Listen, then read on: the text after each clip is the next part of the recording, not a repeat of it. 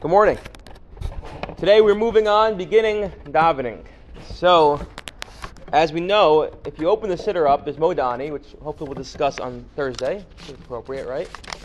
But uh, the next thing that comes up is Adon Olam Yigdal Matovus. Matov we mentioned last week, we'll just briefly mention it again today. And then it's Adon Olam and Yigdal.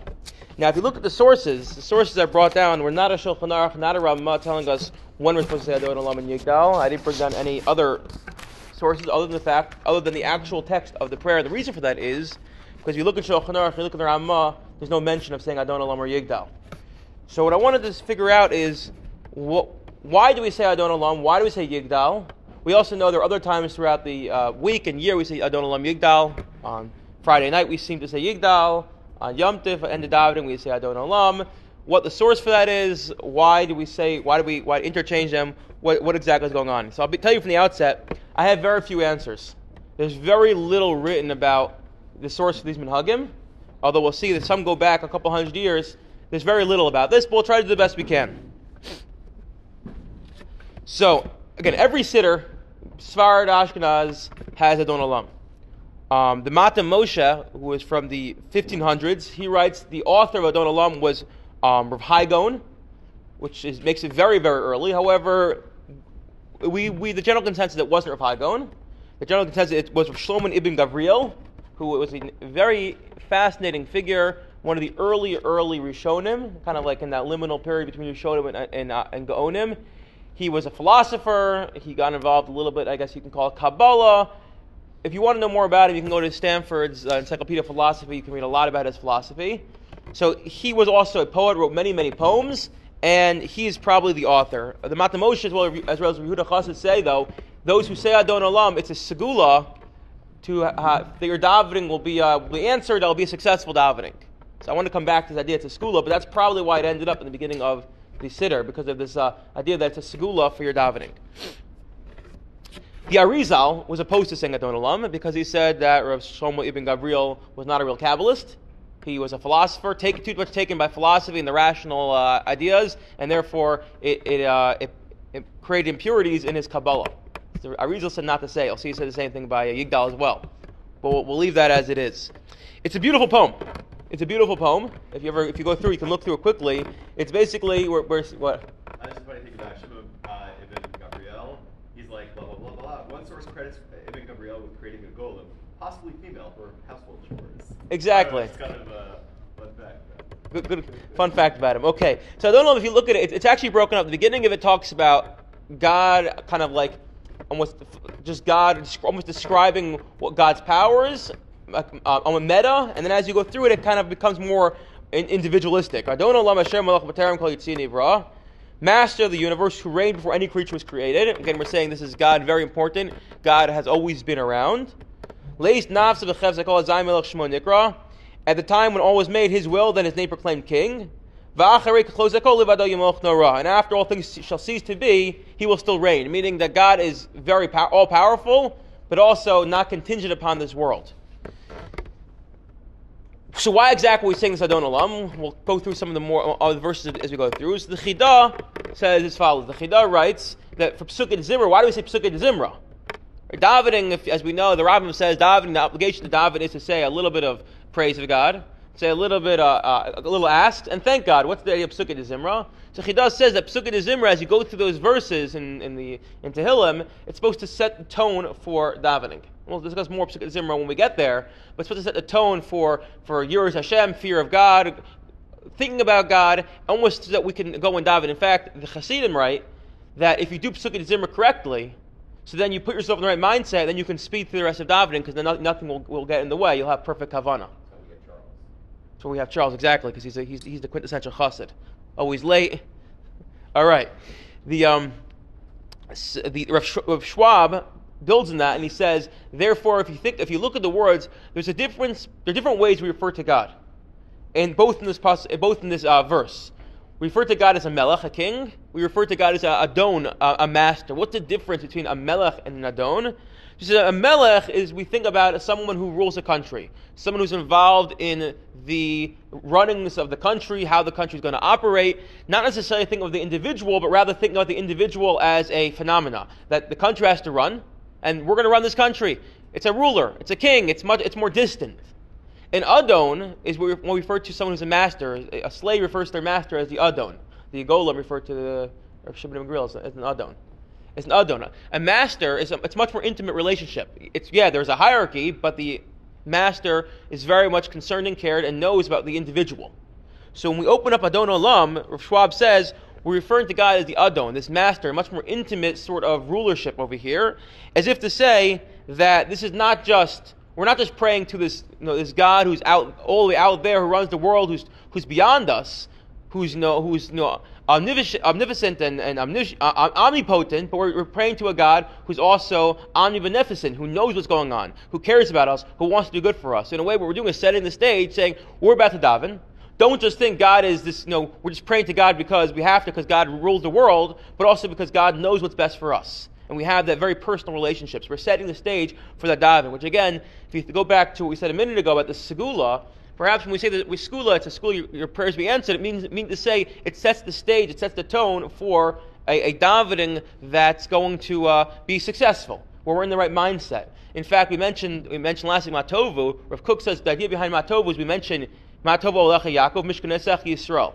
We open that as well. He says that's also setting the t- tone for davening. Because oftentimes when one davens, you think you're kind of going to the, you know the uh, another realm. You're removing yourself from this world. You're you're all the way out there he says we invoke purposely Yaakov and Yisrael. Yisrael is the more spiritual, lofty, ambitious uh, name, whereas Yaakov is the, the one who's Yoshev Ohalim, is the one who is the um, who's sitting in the tents, who's involved in this world. And the, Rav Kook wants to say we kind of want to tether ourselves. Before you get to daven, you think you're removing yourself from this world, you're going to the Olamos, the other world, Yaakov. We're, we're, just set the stage, set the tone. Then Adon Olam. We're talking about a master who's very present. Uh, Rav, Rav Hirsch writes in his siddur that we say we say um, V'hu Keli. So he, his word he has V'hu Keli, Keli Shali. So he's our God, my God. Again, a very personal connection, which we're trying to accentuate and emphasize as we enter into davening. And then again, Rav Kook points out, uh, Rav Hirsch points out, afterwards we say, But then we point out that this relationship don't think we're so great that if we don't exist, God doesn't exist. God's not a king. God doesn't need us. That once the, if the world, when the world ceases to be, God will still be here, totally independent of us. Which again, setting the stage, very personal connection, but also recognition of the hierarchy and where what our place is. Kind of like saying, you know, a little bit of you know humility before we da- begin davening, which again is also very important. If you enter into davening with too much hubris, it won't be successful davening because you kind of thinks magiali. What, what I'm asking for, I deserve. But davening takes a profound humility, A, to recognize you don't necessarily deserve it, but also, as the Rav always pointed out, the key to davening is recognizing our dependence on God. And that's why even says that so much of davening is asking God for things, because by asking God, we recognize we're dependent. When we're dependent, we ask. It becomes this, this cycle. And lastly, I saw this idea, Leibowitz brought that in the Sefer from the Kanfa Yonah. I don't know who he was. And he says as follows that the Gemara tells us until Abraham came around, we ne- no one ever referred to God as Adon, a master. Again, what's the significance of that? So when you think about it, what is Adon? We just said it's this very intimate relationship. You're the master who cares, who knows, who wants to do what's best for me. Before Avram, everyone kind of thought of God as this again more lofty uh, uh, being. Avram said, "No, you're also very personal." So we open davening up with Adon, but the extra connection is that we know the Gemara in Brachas tells us that there were three, three tefillahs a day, Shacharis, Mincha, Maariv, are connected the Avos. The Avos were the ones who established them. Avram created Shacharis, Yitzchak created Mincha, Yaakov created Maariv. So perhaps what we're doing is the way Avram created Shacharis, we're invoking Avraham, who created Shacharis, by starting out with Adon, the way Avram addressed God. So the, the Kanfa said this, and apparently the Gra, when he read the Kanfa he read, he said that, he goes, it was worth reading this whole book just for this one insight.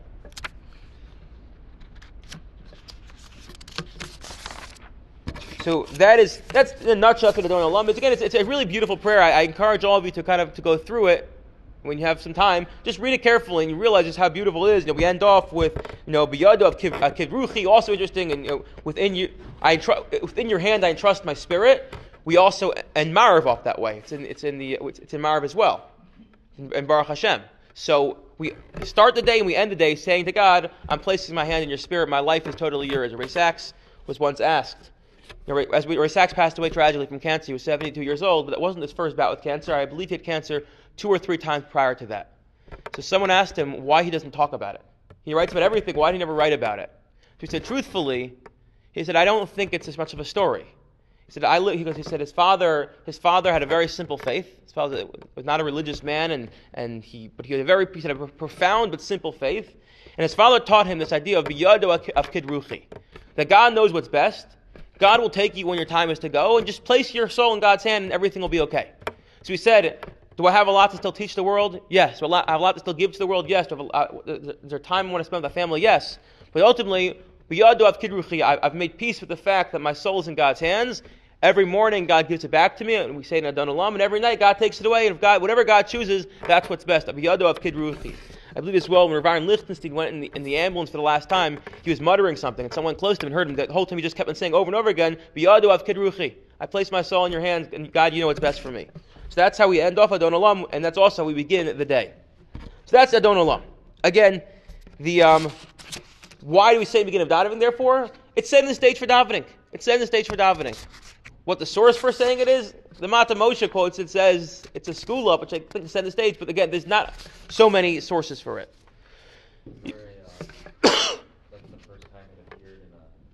So I, I, I, didn't have time to look that up, but I did have time to look up Yigdal.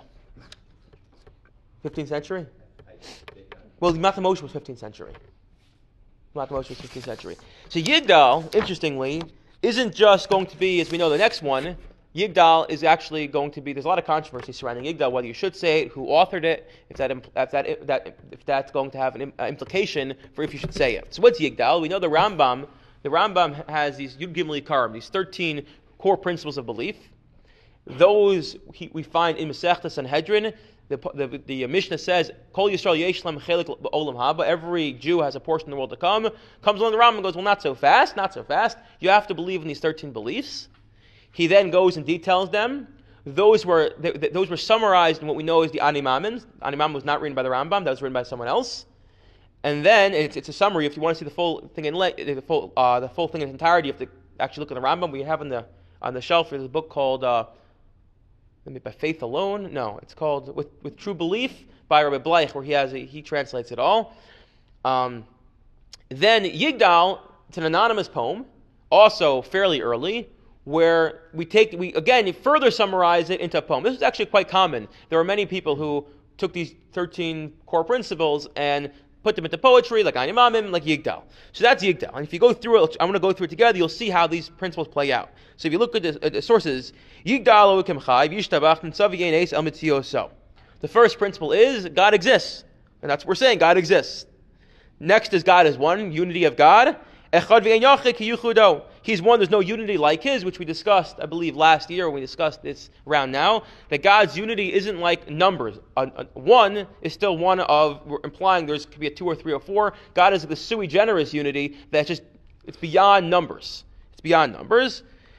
Three is God's incorporeality, as in God does not have any sort of any sort of physical features. Everything, the as we know, if you look at Moreh Nevuchim, the beginning of Moreh Nevuchim is literally going through every time the Torah seems to give some sort of anthropomorphic imagery of God. Ram's like, no, it, really what it means is it's an analogy for X, Y, or Z. So, Ein lo demuz haguf, ein guf. He doesn't, again, he has no corporal being, he has no body. Four is the eternity of God. Kad melchodavar asher nivra, also invoked in Olam. God was exist, existed before the world. God will exist after the world. God is always there. God's also unchanging. Okay. Five, which is okay, we'll leave that there. Five is Hine Adon Olam L'chol Notzar Yoreg Dulaso Malchuso. He's the master of every creature. Proclaim his greatness and his majesty. So if you look at the Rambam, the Rambam's fifth principle is we only pray to God alone. If you look in the way it's brought down here, it's Hine Adon Olam L'chol Notzar. He's the master of all, so pray to him. So some got very upset at this. They're like, there's no mention here that you can only you, you can pray to only God. Just, it just implies pray to God. So some wanted to say we can't say this because this is uh, this is lacking. People to get the wrong impression. Although you can also argue sometimes in poetry we're a little bit more brief. But yeah, this was actually one of the reasons why people did not want to say Adon Olam because the fifth principle is only pray to God, and they're just saying prayer in general. Okay, six is the, the, the idea of prophecy. By the way, these are also grouped in groups of three. From it's the first three are going to be the first four are going to be God being is God's just describing God again. God is all, all powerful, almighty, all knowing, etc. Next four are going to, going to be the idea that we have this connection to God. Again, whether it's through worship, whether it's through prophecy. Number seven is Moshe was the greatest of prophets, which is a very important because our entire tradition comes from Moshe. And if you can say there was a prophet who's going to be greater than Moshe, what we're essentially saying is if something can supersede Moshe, so then we no longer have to listen to Moshe, and that, that gets rid of all of the Torah. The Torah is predicated on Moshe's belief. So, lo kam yisrael Moshe. Oh, no, rose to be as great as Moshe. Number eight is the divine revelation of the Torah. Torah's emes nasan amokel. Number nine is the immutability of the Torah. As the Torah is unchanged, the Torah we have now is the same Torah and principles as were always given. Okay, and, and then the last and the last uh, group are going to be then God's relationship to man. So God knows acts the thoughts of all deeds, and God knows everything. This is where the, the hashgacha comes in, and, and, and divine um, providence. However you want to, if, we're, talking about the Rambam, so we have to be true to the Rambam. It didn't exist in every individual necessarily. Um, number eleven is idea of schar v'onish, reward and punishment.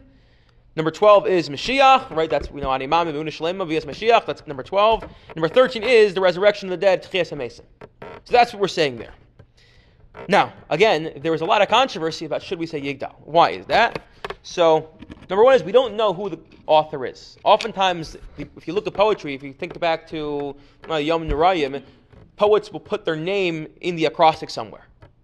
That, that doesn't exist in Yigdal. It probably doesn't exist in Yigdal. The meaning, however, is to say it. So I want to say, that although we're going to go through a number of objections now, I don't know anyone who doesn't say it. Right? Has anyone been here somewhere where people don't say Yigdal? Everyone knows to say it.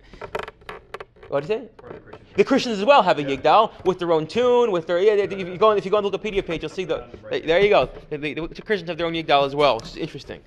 Um, Not Hebrew, but Correct. The English is faithful. yeah. Like, I have that. Yeah, they're going. You know, the Christians have their own one. It's, it's that ubiquitous. Even the Christians are saying. Excellent. It's like translation of. Yes. Yeah, you can look it up. So I found that I, I doing a little research. Dan Rabinowitz in Sfarim blog, he said as follows. He said that he was once in a, a house minyan. He's the guy. I, I forgot where he lives. He writes a lot on Sfarim blog. And the first week of the house minyan, and they got to the end of davening Friday night, and he, goes Yigdal, and people said no Yigdal. They got the whole fight, and finally they did a vote. They didn't end up, end up saying Yigdal, and one of the people who voted against it said, "Yeah, we're not a young Israel minyan. We don't want this modern stuff saying Yigdal at the end of Marav on Friday night." Said the same thing happened to him a couple years later when he moved. So he did some research because it turns out Yigdal is not necessarily it's not a modern young Israel thing, but in fact he writes that um, in the Hertz Siddur, which is Rabbi Chief Joseph, uh, Chief, Rabbi Joseph Hertz, that's the English, the British equivalent of our Birnbaum. So he says that in 1722 he found Yigdal in Friday night service. So okay, a couple hundred years old. Dan Rabinowitz went back to the to, to one of these um, one of these projects where you can get a lot a lot of these Sidurim are scanned in, and he said that he found that the earliest edition was 1486. So it's going back pretty far. It's going back pretty far. Again, in the course of history, it's modern, but it's not a modern, you know, American thing. But it goes back pretty far, and that's what he said. Um, but what are the objections to saying? What do you say? What are the objections to saying Yigdal in general? Sir Yaakov Emden writes that people might walk away with the false impression that there are only 13 core principles of belief, where in fact, you know, the whole Torah we have to believe in. So again, I'm not going to go down this route. I'm just saying he's opening a can of worms. Give me a second. And the can of worms really is what was the Rambam trying to accomplish when he wrote his 13 principles in general? There's only 13. Are there more? Why did the Rambam choose these 13? It's a it's a whole it's a whole other can of worms. Um, is he trying to say? Is he trying to minimize the Rambam's emphasis on, on 13 principles? That really there are more. It's complicated, but the fact is the Rambam did write 13. So to start saying the wrote 13, but then maybe we shouldn't say people get the wrong impression. Again, when the Rambam wrote it, these, these same claims were leveled against him. The Abarbanel writes a book, Rosh Amanah, where he goes through and says, like, what are, what are you doing, Rambam? So this is not a new claim. It could be. It could. Have, one possibility. I saw Rav Kook wrote this was the Gemara says that initially part of davening was the Aseres Hadibros. And the Gemara says we, we remove the Aseres Hadibros from davening because people started getting the false impression that these are the only 10 important things and the rest of the Torah is not important. So it could be it's something like more of like, again, yes, there are 13 principles, and there are 10, there, these 10, uh, these 10 Aseres Hadibros, But when you put it into davening and you know the hamonam, the regular uh, people and individuals start reading it, they'll get the false impression. So in order to remove it from them, we'll kind of leave it in the academy and out of the regular davening. Could be that, but again, it's a little difficult. Yeah. So two things. Um, the first is, do the people who object object to saying Yigdal also object to saying the Ani Mamins at the end of davening, which are in our That I I know, which- which- Rav Yaakov Emden doesn't, which is part of the problem. Because although it could be again Okay, fine. You can argue about the the placement. the one, the number five. No, but it could be the placement of it. Meaning again that when you put it in actual davening, so then you know we have to be concerned the Am Haaretz is going to come along and read it and have a false impression. And the davening, who's saying the uh, uh, Ani Mamid and the davening? Raise your hand if you say Ani Mamid and the davening. All right, we're all Amaratzim, so we're good. I feel like peop maybe people are maybe people skip the beginning and also skip the end. There's some you know like people go to start with saying brachos instead of That could be. I'm just. I, I don't think. I don't think it's the strongest of. Oh, you'll see. I'm going to have a number of objections, but we're none of them are really going to hold up. Oh, okay. There is another claim that the author was Emmanuel of Rome, who was a poet, wrote a lot of poetry. Why is it him? So he said again. I think it's quite tenuous. But if you look at the line, Torah's ms nasan li'am okel. Some say no. It's he's he's putting his name there li Emmanuel. So who was he? You're looking him up.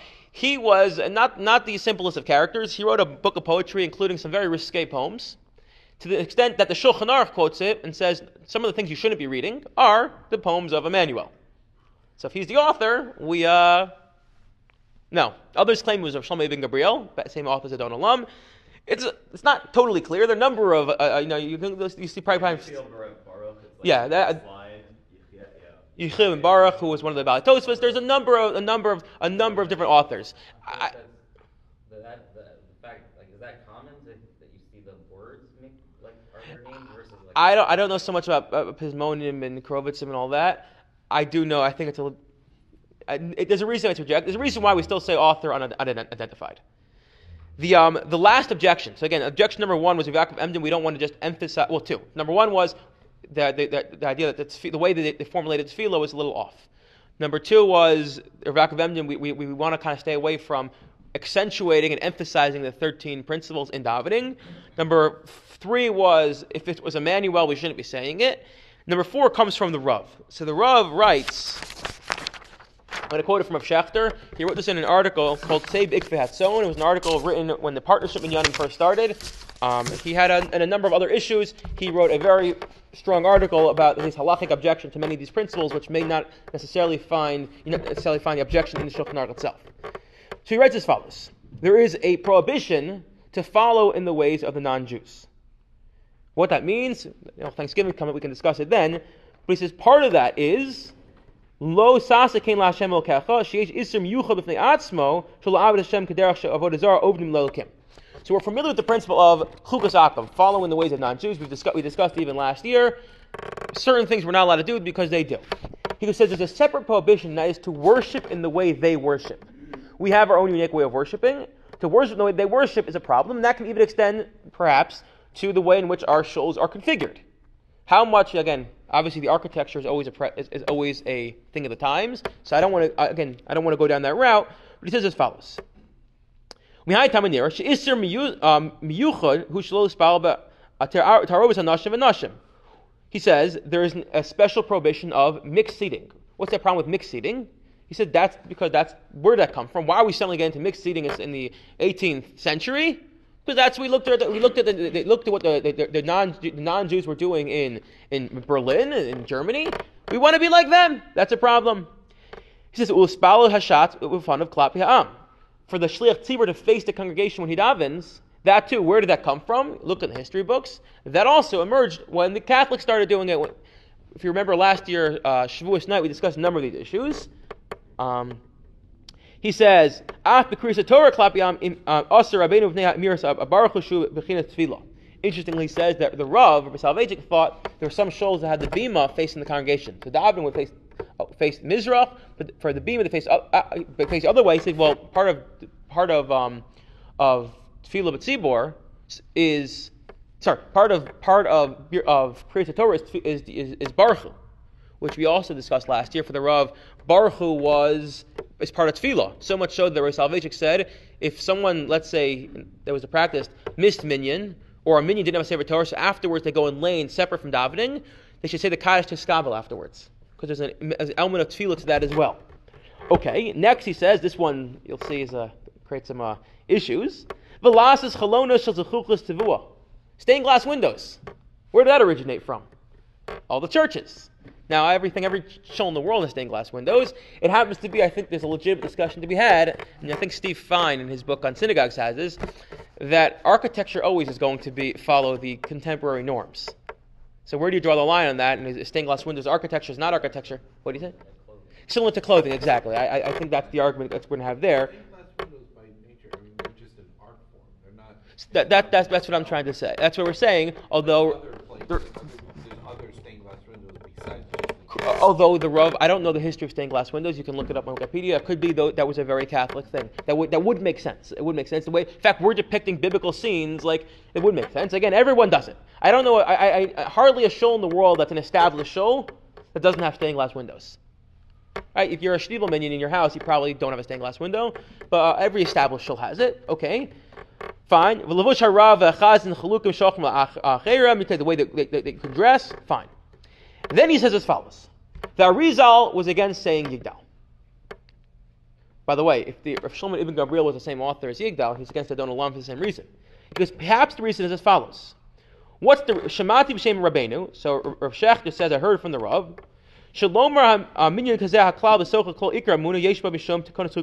Akum. His issue was saying Yigdal is, is uh, following the ways that the non-Jews davening. Why? Shkeinog b'tfilo etza katlutim Shomrim es catechisms. The, the, Catholics say their catechisms. They, they, after after their davening, they profess their faith. They go through their their their faith. Their go their principles of faith.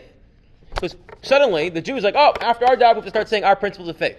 Because that is chukas and we're just if they do it, we want to do it too, and therefore the Rav was against it. There's no need to go and say it. Yes, we believe in it, of course, but to say it after davening, we're kind of emulating the ways of the of the non-Jews, and that was Rabbi Soloveitchik's objection. So to sum it up, there were a number of objections, but I think every shul says it. Why do we switch off Adon Olam Yigdal? I couldn't for the life of me find anything. I looked in the Sifrim and Hugim from Daniel Sperber, nothing. I looked in a bunch of Sifrim and Hugim, nothing. I used Google, nothing. So I have no idea why we switch off Adon Olam Yigdal. It's an old practice. We say it Friday night. I don't either know why we say it Friday night, but that's what it's done. That's what that, that that's the practice. But certainly say in the morning, at the beginning of Tefillah, we should come a little early or come on time so we can say it because we're setting the stage for Tefillah whether it's matovu, we talk about trying to ground ourselves, adon olam, recognizing God's God's all, powerfulness, but also uh, no, omnipotence, uh, omnipotence, but also his um, his omnibeneficence, the fact that he has his personal relationship with us, Adon Shali, we've heard said, and Yigdal, I guess we're saying we're setting the stage, these are the core beliefs that we believe in. You know, it's kind of like we have the belief, we also have the theology behind it, and that's the idea behind Yigdal. I wish you all a wonderful week.